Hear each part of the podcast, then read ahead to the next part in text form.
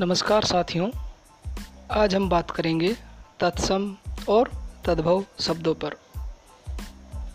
तो पहले हम बात करते हैं तत्सम शब्दों पर। तत्सम शब्द दो शब्दों से मिलकर बना होता है, तत् प्लस सम, जिसका अर्थ होता है ज्यों का त्यों, यानी बिना परिवर्तन के उपयोग करने में, जिसमें ध्वनि परिवर्तन नहीं होता है।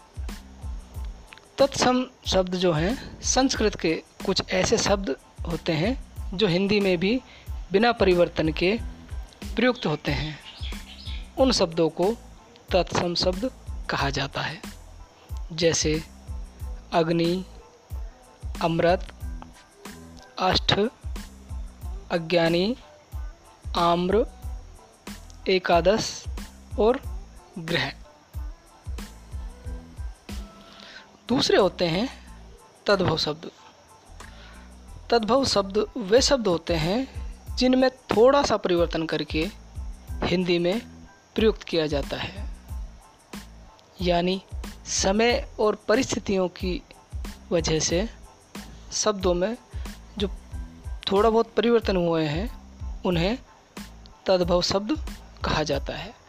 जैसे, अग्नि का आग, अंध का अंधा।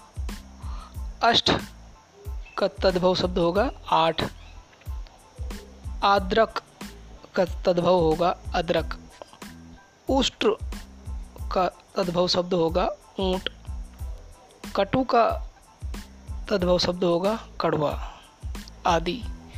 तो इस तरह से तत्सम और तद्भव शब्दों के बारे में आज हमने जाना।